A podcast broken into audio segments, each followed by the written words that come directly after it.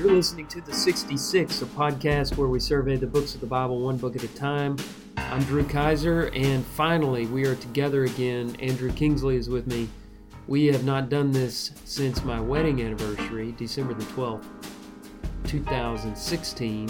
It's currently January 26th Yeah, of 2017. and and look, I'll be honest, it has a lot to do. Well, it has a lot to do with the holidays. So we ran into Christmas and all of that, but it also kind of has to do with the book of Ezekiel. yeah, It uh, it's a very uh, what's the right word? Heady book. Does yes, that make sense? yes, very. Did you say heady or heavy? Both. Yeah, I think it's I both. said heady. Heady. I'll add heavy to it. Thinking Give like yeah. the the hippie slang to it. Yeah. Uh, but it is it, it's it's good, and there's certainly some really interesting things to talk about. And I'm not trying to get our listeners uh, to walk away from this one because uh, you know we got a lot of interesting things to talk about today. It's just it's harder to prep for these episodes than say you know John or Yeah, something we spend a lot more time in and are much more familiar with. And that's the point of doing it. I mean, if we say the Mhm. 66, then we've got to cover everything. Yeah. And so that that's what gets us into books like Jeremiah and Ezekiel and um, we've done another hard one. We've done Isaiah, but we didn't publish that. Yeah. We've done Daniel. And Daniel, yeah. Yeah. So all the major Still have prophets. to do like Lamentations. I don't know. Leviticus. I always do that. oh yeah, Leviticus, fun. eh, maybe. uh, but but this, it's fun working with you though, Andrew. of You course. really Yeah, it's the highlight of your month. Uh, sadly, this once a month. it, it is one of the highlights of my month.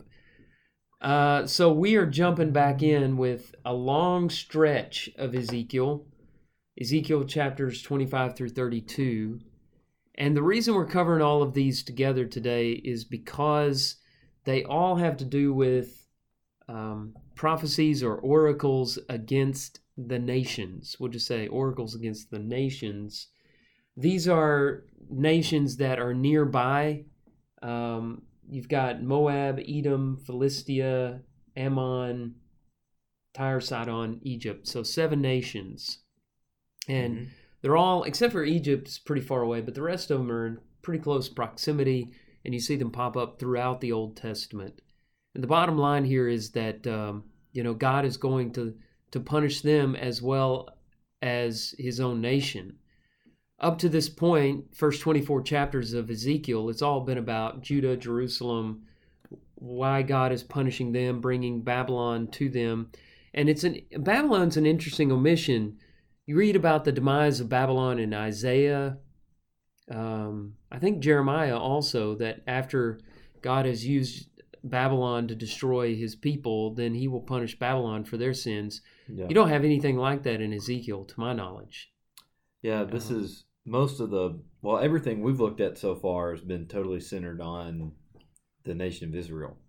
Yeah. So we talked about them being a faithless bride. We talked about Aholah and Aholibah as these women that are uh, shamelessly committing adultery, paying other people to allow them to do that um, instead of the other way around, which was Ezekiel said, you know, it's not even that kind of scenario yeah.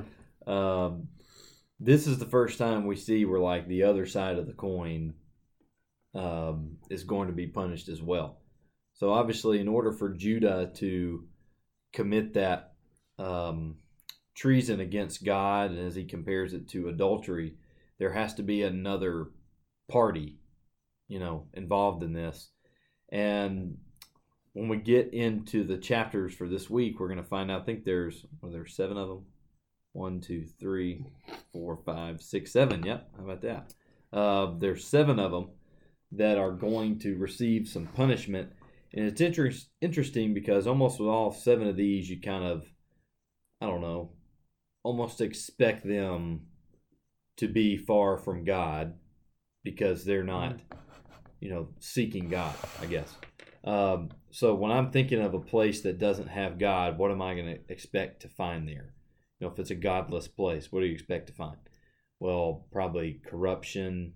Um, I don't know, Sexual sorrow. immorality. Yeah, just any kind of lots of injustice, pain, indifference, to be poverty. moral. Yeah, um, that's what I would kind of expect to see, and that's the kind of world Judah was supposed to be a light in and kind of show them the way. But obviously, they didn't do that. So we're going to go through these just one at a time and figure out what it was that God was going to punish them for. And in chapter 25, starting verse 1, going to verse 7, the first nation that he's going to condemn is Ammon uh, or Ammon. How do you want to say that, Drew? Ammon or Ammon? Ammon. Ammon. Two M's. Ammon. Uh, I think I like Ammon better Yeah. than Ammon. Uh, this was Amon. It's Jamaican. yeah, sure. We might want to edit that out at the end. maybe, maybe not. Uh, Ammon was on the east side of the Jordan, northwest of Jerusalem. Uh, obviously, they are descendants of Ammon, who was the son of Lot's younger daughter. Uh, you can see that in Genesis 19, 30 and, And Lot. 38. Yes, yes. Uh, yeah, you're right. Unfortunately. Yeah, that's um, not a family friendly story there for sure. Uh, frequent frequent wars and animosity between Israel and Ammon, um, especially since Ammon was linked to Israel um, as descendants, kind of of that nation. Uh, here's their problem. Here's what. Here's the reason for God's punishment on them in verse six because you have clapped your hands and stamped your feet and rejoiced with all the malice within your soul against the land of Israel. So these people were happy when Jerusalem was destroyed.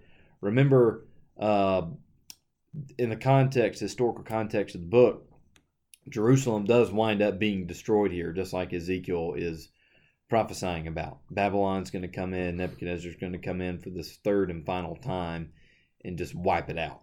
Right. And the way this is structured, and I meant to say this in the beginning, is that we're kind of we're kind of in the section where the people are waiting for the word to come from Jerusalem that it's that it has fallen. Right. I think chapter 24 Ezekiel says it's under attack. Of course they had been taken captive, so it had been under attack for several days, but it was several years, but it's coming to a head and you know he says something to the effect that you know a messenger will give us word when it when it falls. And then there's and then the next chapter he's talking about ammon and the others. And we don't get the answer until chapter 33 Right. so it kind of we're in a suspenseful part of the book right now because we're Mhm. just waiting on this messenger to come. Right. and uh you know that kind of fits in with what you were saying a minute ago. Yeah, I'm glad you brought that up because all these surrounding nations know what's going on at this point because it's been years since Nebuchadnezzar first went to Jerusalem. Uh, he's been back a second time, and now he's getting very close to going back for the third time. So everybody knows what's happening to Israel, and Ammon's happy about it. They're like they're, getting what they deserve. Um, God says they have malice in their soul against the land of Israel. Because of that, verse 7, God says, I will destroy you. And what happened? Well, there aren't any Ammonites today, so it's pretty clear Came what true. happened. Yeah. Yeah. Uh, Moab, they start in verse 8 and go to verse 11. Uh, Moab was east of the Dead Sea. These are the descendants of guess who? Moab, the son of Lot's older daughter. And like you mentioned, And also Lot. Lot. Uh, Moab, Moabites rebelled in the days of Moses uh, and began again, or excuse me, to rebel. They began again to rebel in the days of Elisha. They also actually joined up with the Babylonians in one of the attacks on Judah. You can read about that in 2 Kings 24, verse 2. I believe that's going to be the final attack that's still coming. Uh, but Moab's not uh, happy with Israel anyway. Uh, verse 8 Because Moab and Seir said, Behold, the house of Judah is like all the other nations, I will give it along with the Ammonites, or I will give it along with the Ammonites to the people of the east as a possession. So their problem was they did not have any respect for Israel as God's chosen people. Now, how much of that was Israel's fault, we can discuss either in the next section or in the final section yeah, of the I was thinking podcast. that might be a philosophical question we could go over. Right. I think it's interesting that perhaps Ammon and Moab made this list not just because of their geographical proximity, but because of their biological proximity. I mean, if they were Yeah. descendants of Lot, both of them, then uh, they were related to the Jews. Yeah. Although they weren't Jews themselves, they were related, they uh, having descended from Abraham's nephew. Yeah. The next group is like that as well, the Edomites. Uh, yes, uh, these are the descendants of Esau, right? hmm Yeah. Yeah, that's a really good point that you bring up. Um, and after these three, it kind of moves on to some groups that aren't biologically linked to them, but certainly have some significance in the history of Israel. Uh, so that's a good point to bring up. Um, so Edom is the next country, like we mentioned. They start in verse 12 and go just through verse 14. Edom is south of the Dead Sea, like you mentioned. These are the descendants of Esau, the twin brother of Israel. Um, Edom's hatred for Israel is evident throughout their history together. They took advantage of every opportunity they had to oppress Israel. Edom also participated in the Babylonian attack that we mentioned a moment ago from 2 Kings 24. Um, they perhaps even occupied territory in southern Judah. Now, here's their guilt from verse 12. Because Edom acted revengefully against the house of Judah and has grievously offended in taking vengeance on them, I will make it desolate.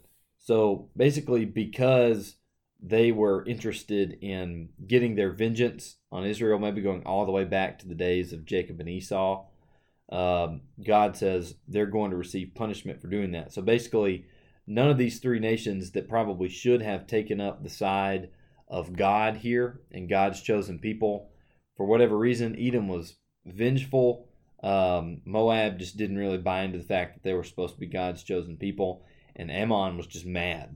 Um, so rather than siding with God and the people of God, they choose to be, you know, happy when misfortune comes in the way of Israel and they get punished for it. Um, now, these next ones are not biologically linked, but they are historically significant to Jerusalem and the nation of Israel. In verse 15 through 17, you have Philistia mentioned. Everybody knows who the Philistines are. Um, their problem is the same problem that we just read with the Edomites, verse 15. Because the Philistines acted revengefully and took vengeance with malice of soul to destroy in never ending enmity. That, I mean, I don't know It's how bad. else you can describe deep seated hatred Yeah. than by saying malice of soul, longing to destroy in never ending enmity. That's that's pretty descriptive. Uh, yeah. they just hate them, and so their Yeah. punishment is they will God will execute great vengeance on them with wrathful rebukes. Hmm. That's Philistia. And that's Now- just one chapter. Yeah, yeah. Now we've come to the beginning of chapter twenty six. Oh, we got seven to go. Yeah, but we're 26. I'm sure we're gonna Yeah, we'll pick up the pace here. summarize it. Yeah, we'll pick it up. Um, Tyre is the next one. Now they go all the way from chapter 26 to um, nearly the end of chapter 28. And that's interesting because Tyre is one of the smaller. I don't even know if you call it a nation. It was more of a city state, right? Right. Yeah. Um, I just I, I thought that was interesting that they got so much time. But you know, Jesus talked about Tyre, so it was Yeah. A major player in politics around Israel for centuries and centuries. Yeah. Uh, it was only 100 miles away from Jerusalem. Okay, So well, it's pretty close geographically. yeah. 30 miles away from the Sea of Galilee. Um, two major harbors in the city made Tyre a key city in trade and commerce in the ancient world, like you just mentioned.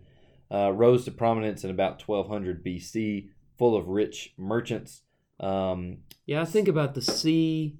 I think about sailboats. yeah, You know, that's just the image I get every time I hear the name Tyre. yeah, And I think of Sidon too, but we'll get to them in a minute. yeah. They're Uh, always mentioned alongside Sidon. right. Second Samuel 24 7 calls this place a fortress built with great wealth. So it is, Tyre's a really heavily, I guess, fortified, although it might just be They they Um, they went to an island. Didn't they move to an island? I couldn't tell you. I think Maybe so. they I think the original city was on the mainland, and then they moved the capital of the city onto an island in the Mediterranean Sea, Hmm. and that's you know it had natural fortifications with the sea around them, and probably that led like Edom. Edom was up in the mountains, so they were very boastful about their fortifications, Yeah. and Tyre had the same kind of situation with the sea, though being their protection. Yeah. Uh, the problem with Tyre, there's a lot of problems with Tyre, and that's why they get so much attention, I guess, is a good explanation for why they have so much here. 26 2 says, Because Tyre has said concerning Jerusalem, Aha, the gate of the people is broken, it has swung open to me, I shall be replenished now that she is laid waste.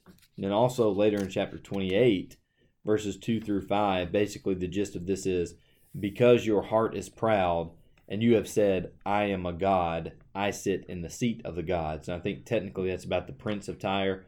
Um, but the idea is tyre is happy with jerusalem's fall because they somehow can benefit from it one way or the other. And they are because of their success and because of their riches uh, their heart has become proud and they're basically thinking that they are they are themselves a god um, their prince is a god and they don't need any other god. So the punishment that's going to come, verse 19 of chapter 28 all who know you among the peoples are appalled at you. You have come to a dreadful end and shall be no more forever. So there's a, a very, I guess, um, heavy punishment coming to them. Now, Sidon, like you mentioned, uh, always mentioned with Tyre, verses 20 to 24 of chapter 28. That's a lot of numbers. Mhm. Um, Sidon is about 25 miles north of Tyre. It was once more prominent than Tyre, and it would become so once again after Tyre's defeat. Now, this one's a little bit different from the other nations. Every other nation has a because you did this, this will happen. There's no particular because you did this list listed for Sidon. Uh, they're just told they're going to get in big trouble. Verse 23 says they're going to have pestilence, blood, and the sword. But It we does can say though, along in the Sidon section, verse twenty-four, uh, after they're punished, there will be no more a briar to prick or a thorn to hurt them among all their neighbors who have treated them with contempt. I know he doesn't Yeah. explicitly say that Sidon did that, but it's suspicious that he mentions that contempt in that Yeah. section. So it's kind of implies that they Yeah. weren't very helpful to Israel. Right. Yeah, they're definitely not trying to be an ally of Israel. If anything, they'd be interested in um, making Babylon their ally. their ally. Abelai. Let's just make Everybody that a word. Abelai. Yeah. Uh, to make Babylon their ally, there we go. Uh, then Israel for sure. Probably my guess would be, and this is pure speculation, that their guilt is very similar to Tyre's, because they're also a wealthy city, not quite as wealthy at Tyre at this point, Mhm. uh, but they will be after the punishment gets doled out. And then Egypt gets another big section, similar to the section that Tyre had. Um, it gets three chapters, um, 29, 30, actually, it gets four chapters, 29 all the way to 32. Um, here's the guilt because you have said, The Nile is mine and I make it. Chapter 29, verse 9. So, again, much like Tyre making themselves a god because they're so well off, they have done the same thing. The punishment it shall be made the most lowly of the kingdoms and never again exalt itself above the nations. Chapter 29 and verse 15. And certainly there's a lot more description of what goes on with Egypt, but we wanted to give you a basic rundown of all these nations according to their guilt and their punishment. In the next section, we'll dive a little bit deeper, but before we do, there's a point to all of these things. And you already mentioned chapter 28, verse 24, um, which basically tell the people that they will no longer have a thorn in their side to distract them from serving God.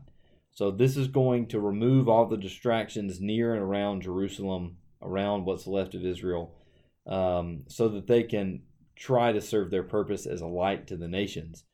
Um, and we have a lot more to say about that, but we will continue in on that in the next section, and then when we come back, finally to apply.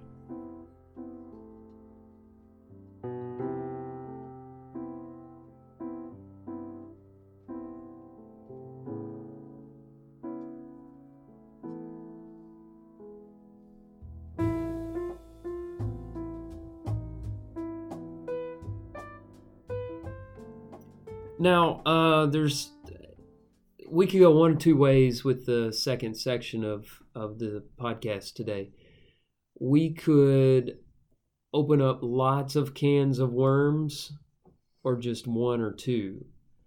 There are so many chapters that I think we need to just pick something to think about and just stay with it because you can't touch on all of the things it would take hours and hours and hours. And there's so much colorful poetic language in here and prophetic language.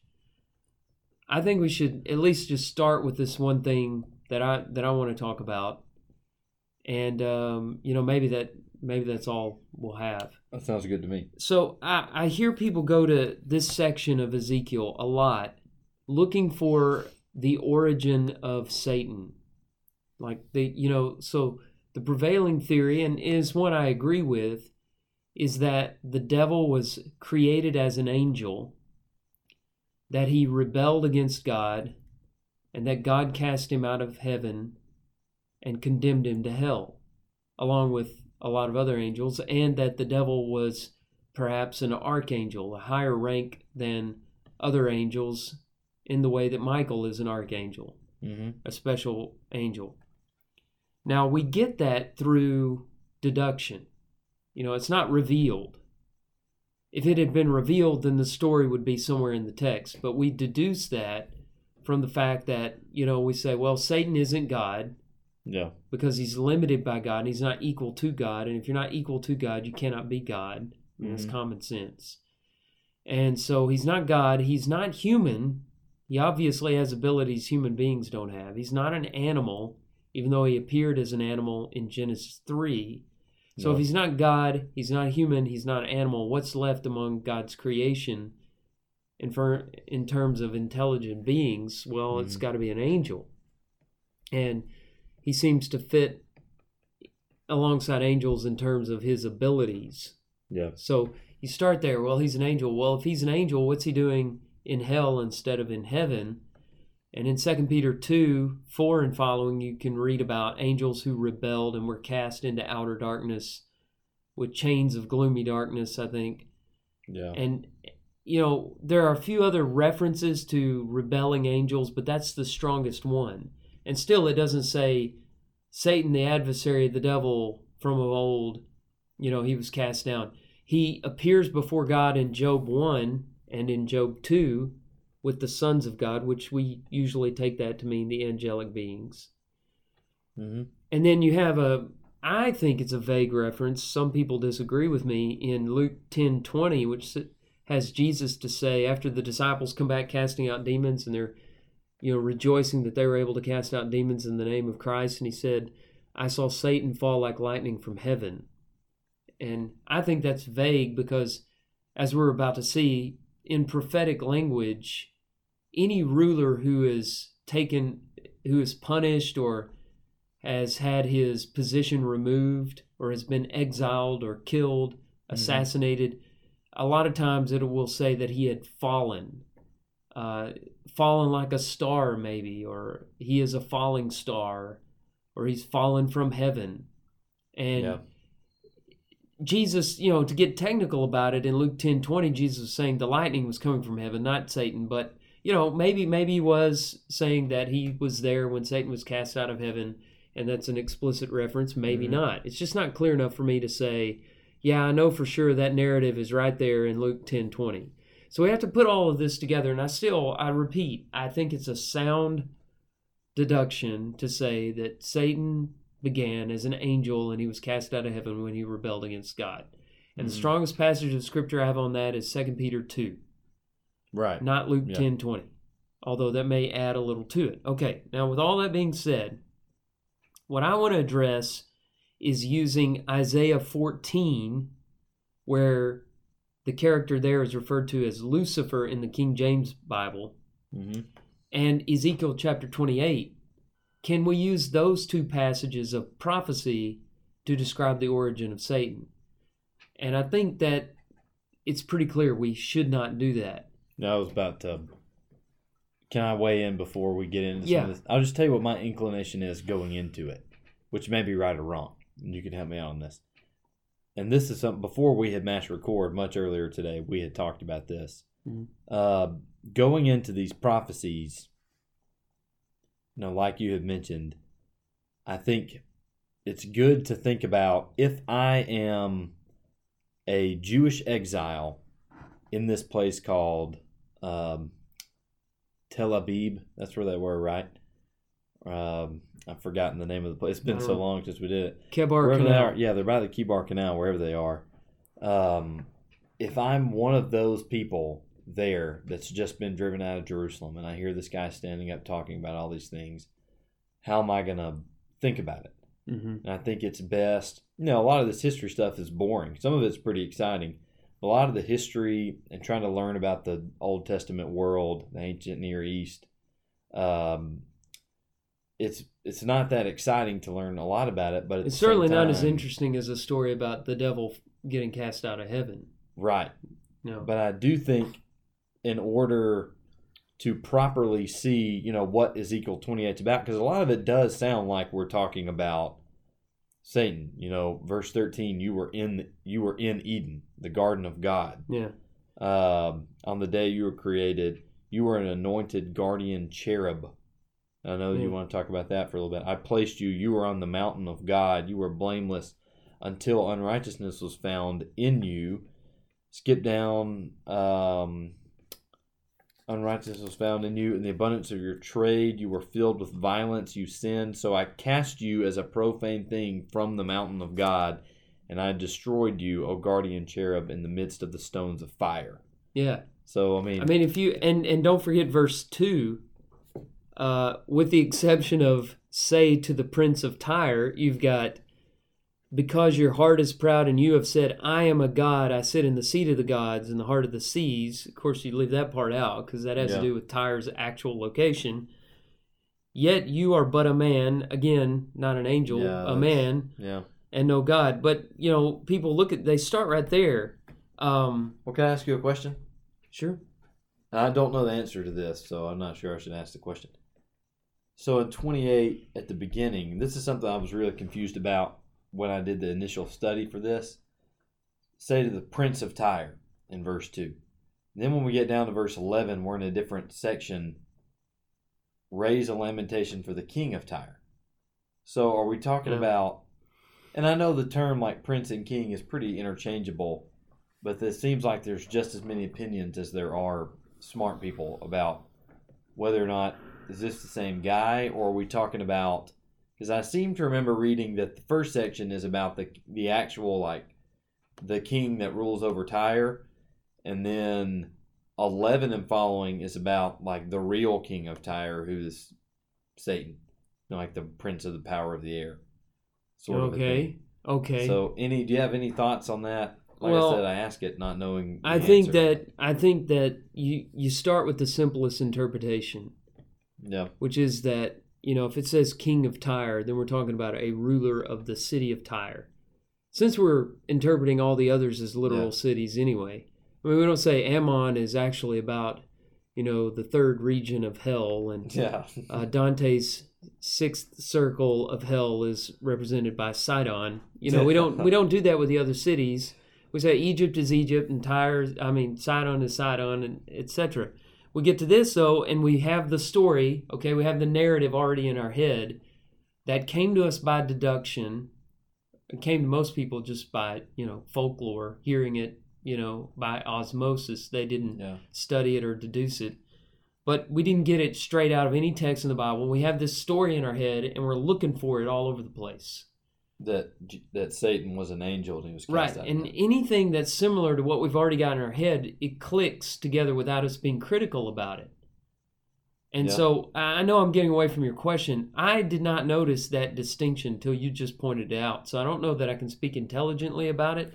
But I'm going to say, you know, I think Prince of Tyre, King of Tyre, I think these are two poems or two songs or whatever that are put together here in chapter 28 because they fit together and Yeah. they're just distinguished by that language that prince and ti- prince and king are interchangeable. That's what I'm inclined to think. That that's far simpler than to say there's some connection like there's a there's a like the Prince of Tyre is Satan's string puppet, and if Satan moves his right arm, so does the Prince of Tyre. Yeah. That's kind of the idea that that I thought I heard you saying that you'd heard before. Not, Well, not that you were saying that's what it is. like it would be that, you know, basically he's just saying that Tyre would be underneath. And I really wish I had the note of what I just didn't write it down because this is one of those it's things pure speculation. There's absolutely no you start reading about basis it. in fact. yeah, everybody's just speculating. So I didn't want to spend a, a great amount of my time reading what everybody speculates. But I'm with you. I think this is, you know, we have to think about how this book of prophecy was written. You know, this isn't, this is not like a chronological thing, most likely, where Ezekiel stands up one day and just spouts off all these things about Tyre in one Yeah. sitting and then he's done and he never mentions Tyre again. You know, yeah, that's a good point. And also, why in the world would, in the middle of all of this, and you've you've kind of already said this, but he's in an emergency situation here. They're awaiting news about their homeland, and he said, "You know, I was thinking about Satan the other day, Yeah. and God told me about his birth. Yeah. You know, and I just want to talk about that."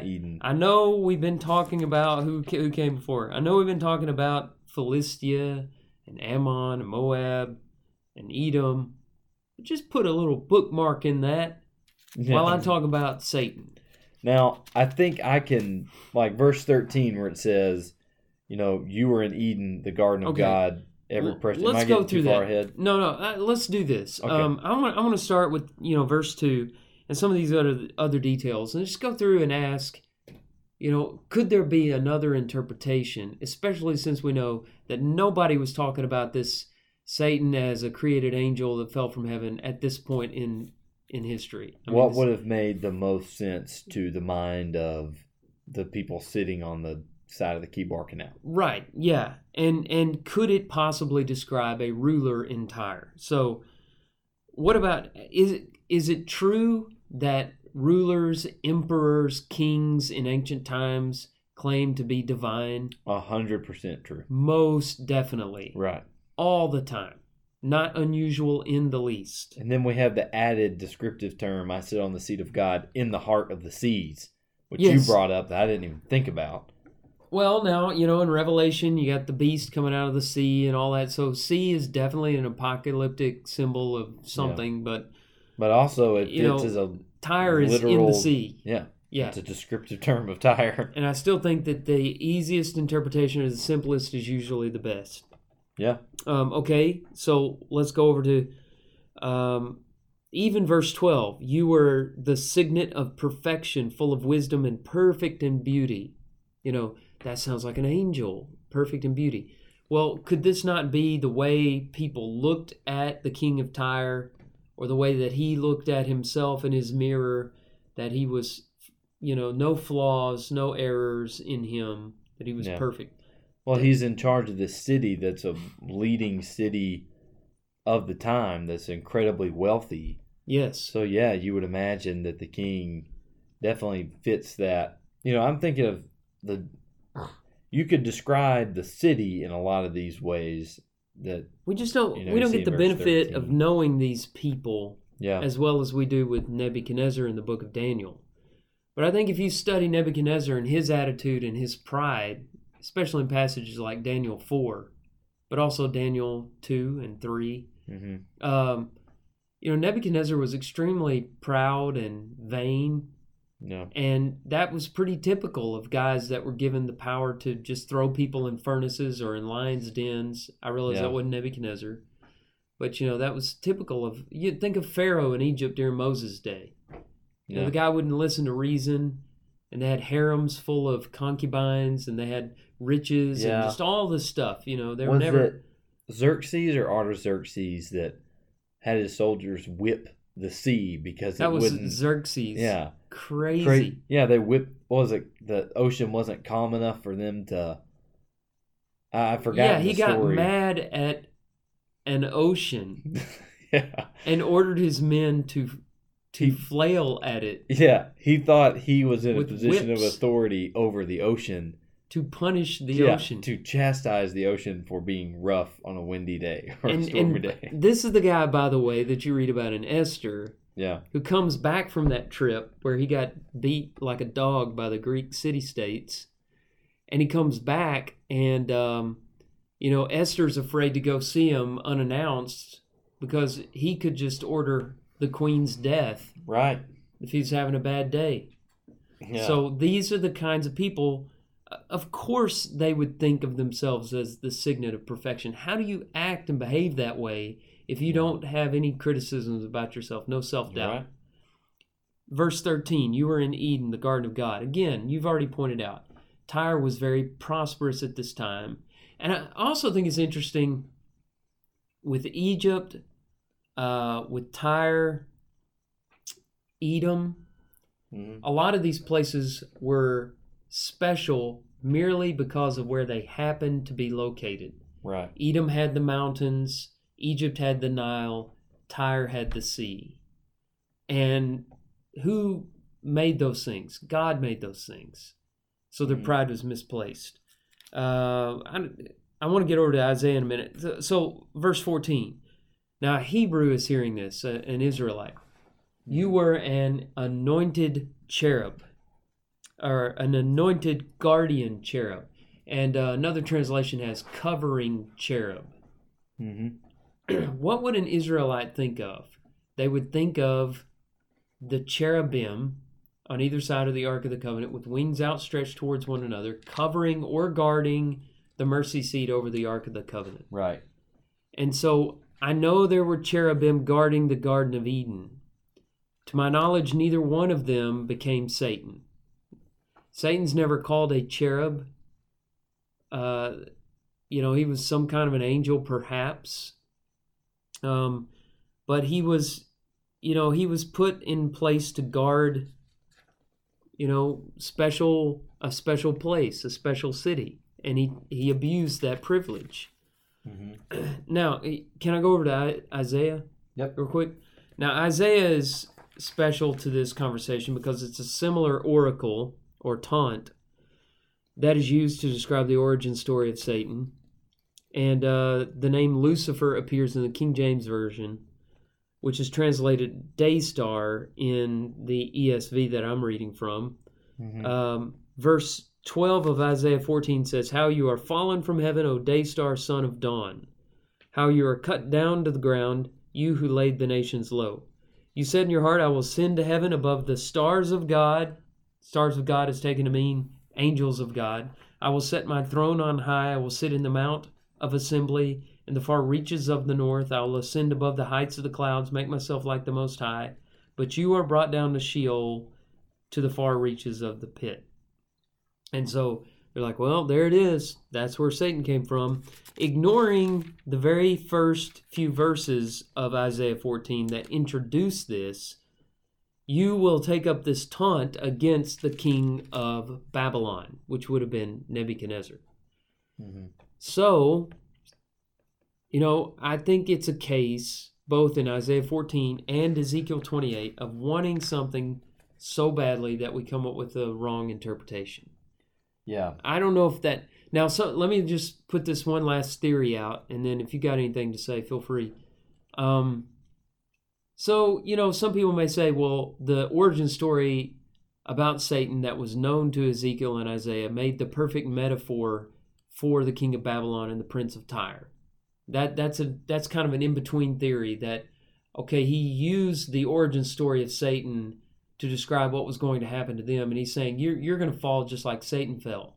If God could bring Satan down, he certainly is not going to have any trouble with you, prince of Tyre. Yeah. That and that would be fine with me if that story had been circulating around in those days. And I to my knowledge it it had not. Now I know there's some apocryphal literature out there that does contain elements of this. However, I don't believe that it goes back to the days of Ezekiel or Isaiah. Yeah. I think that's a pretty good wrap up of it. Um, looking through here, trying to see if there's anything else I want to add.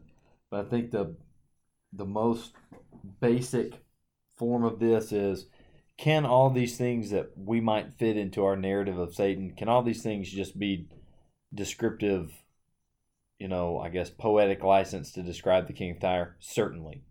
So all these things fit in that we've mentioned about, um, you know, him being in Eden, full of wisdom and beauty, like you've done such a good job laying out about the guardian cherub being in the mountain of God, all these things. Um, certainly terms he could use to describe the king of Tyre, but to be speaking obviously in poetic fashion, not in a literal way, and saying the king of Tyre, you were literally in Eden in the garden of God, and you were literally covered with every precious stone. Because mm-hmm. for that sake of that argument, Satan wasn't covered in precious stones either.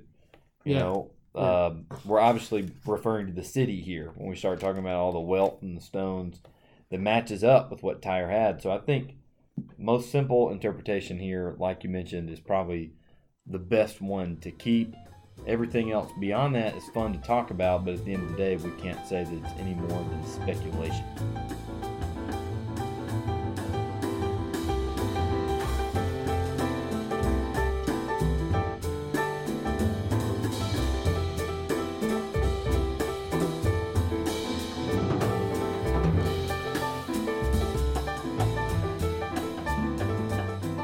What can we learn from Ezekiel 25 through 32.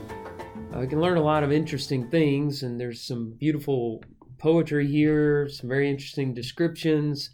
Uh, you can even get into a discussion about angels and the devil. But um, you know, at the, at the end of the day, how does we should be asking, how does this instruct my life today? Yeah. And so uh, after seeing what it said to the original readers, we want to look at it now in our perspective and I want to pull out one very important application, perhaps, too, which is that the God we read about in the Bible was not just the God of Israel, He's, He was and is the God of the whole earth. And that is why you have this list of seven nations in Ezekiel 25 through 32. God has never just been concerned about Israel or just been concerned about Judah and Jerusalem or the captives or the exiles or the diaspora.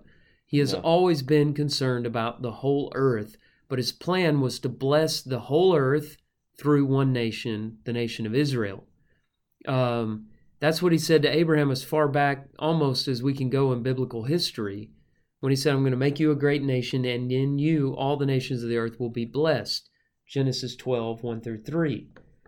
Uh, we lose sight of that, I think. And we often hear today, even in politics and especially in certain corners of religion, that, you know, the the descendants of Abraham, physical Israel, are God's special chosen people.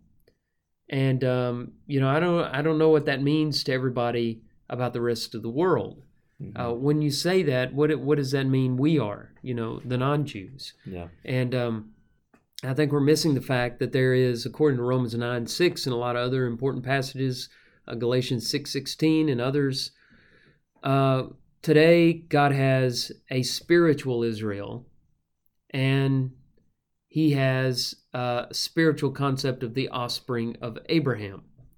And those are the those are the saved, and they include ethnic Jews, and they include non-ethnic um, spiritual Jews, if you want to look at it that way. But the, the language has changed now to describe since his purposes through Abraham's family have changed, have been fulfilled yeah. in bringing Jesus Christ into the world.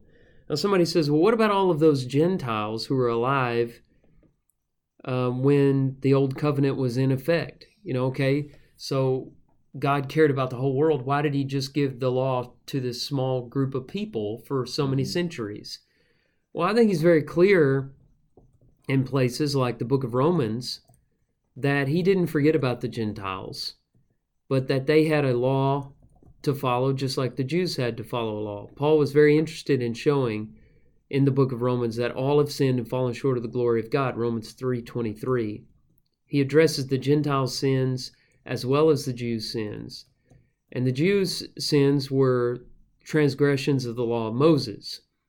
But he says in Romans 2:14 and 15 that the Gentiles had the law, speaking of, I believe, the moral law, mm-hmm. they had the law written on their hearts. In other words, they knew innately that it was wrong to murder, that it was wrong to commit adultery, to steal from somebody, Mhm. to hate your neighbor, etc. Things that all human beings know, uh, just as much as they know their inalienable rights. You know, we've we've gotten these things; they are in our DNA because we've been Yeah. created in the image of God, and the Gentiles are expected to follow those. Not the not the law of Moses. It was only given to Moses and Israel, according to uh, the end of Exodus thirty four. But um, all of us have been for all time under God. That's the bottom line. Right. So I, I wanted us to remember that. That's one application. Yeah, now the promise is opened up. Well, and it always was, right? So people could join Yeah. the Jewish nation, but now it's, you know, not based on your lineage, it's based on your faith. Yes. Uh, It's uh, the promises of a different, the same, but a little bit different Yeah. nowadays. Yeah. Um, I really just got one big one that's kind of two applications. But when you read about Moab and Seir saying that the house of Judah is just like all the other nations, you know, denying that hmm Israel's the people of God. Well, when I first read that, I was like, well, wait. It's chapter 25, verse 8, Right. by the way. Yeah.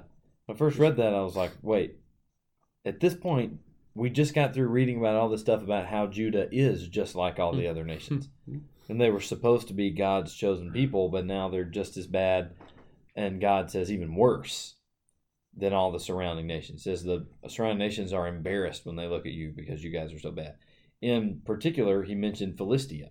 I know in a previous episode. So even the Philistines were looking at what was going on in Jerusalem, like, "Oh man, that's bad. I can't believe they're doing that." Um, Hmm. so I wonder, you know, obviously God is is taking issue here with the fact that they're not really disrespecting the people of Israel; they're disrespecting the promise God made to them.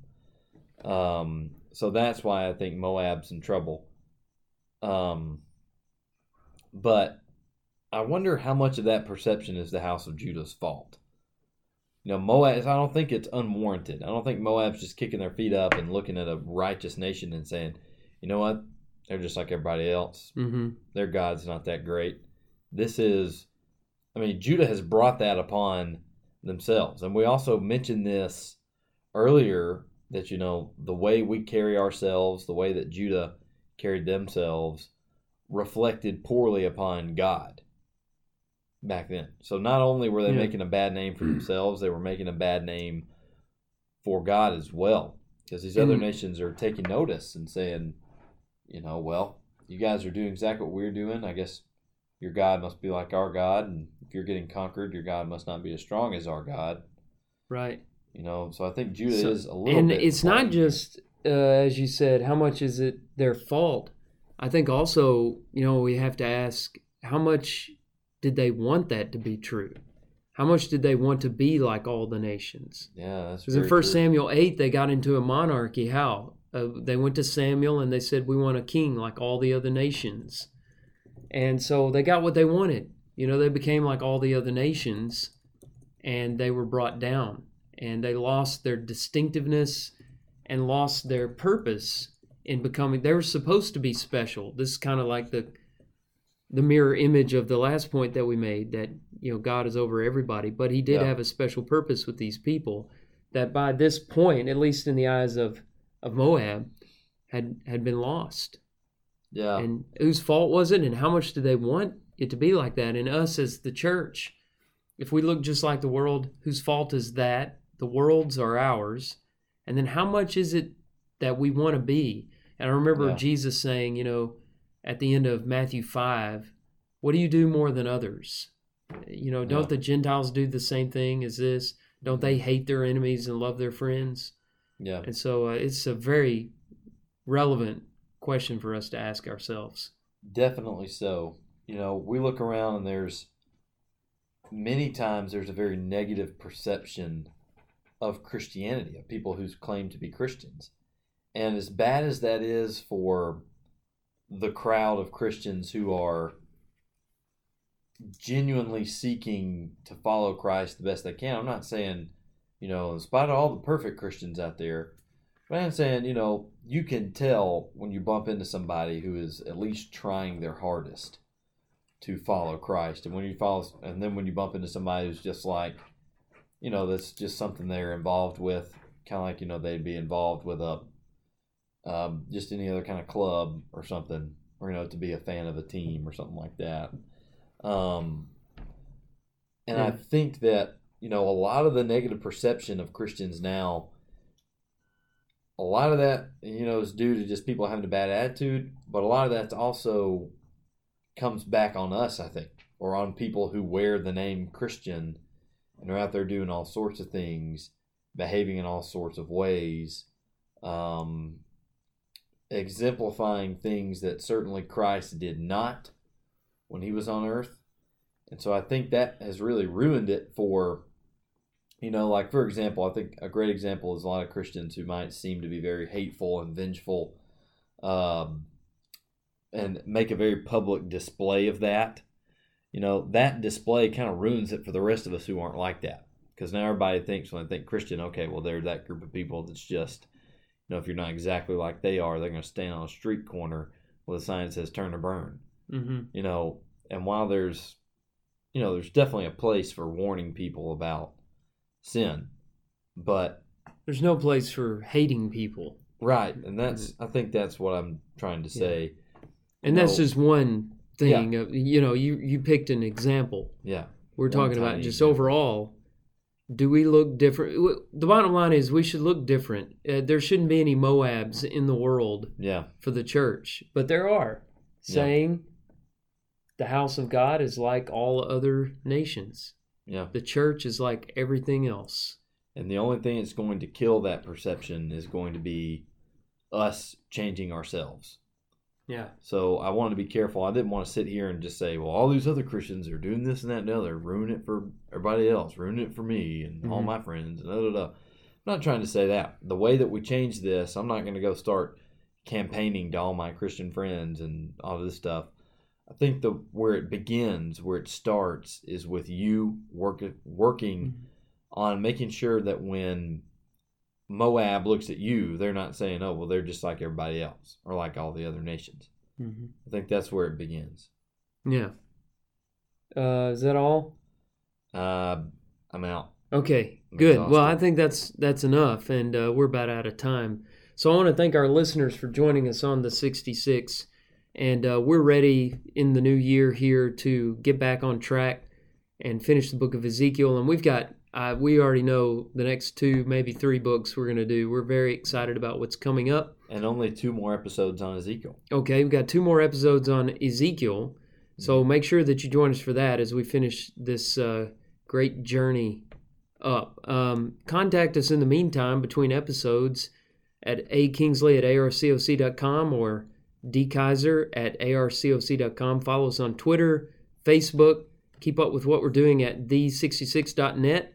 Next week, maybe among other things, I got to look at Andrew's outline, but I know that we're going to be talking about the shepherds of Israel Right. and the shepherd of Israel. And I'm excited to do that. So Mhm. join us when we talk about that next time on the 66.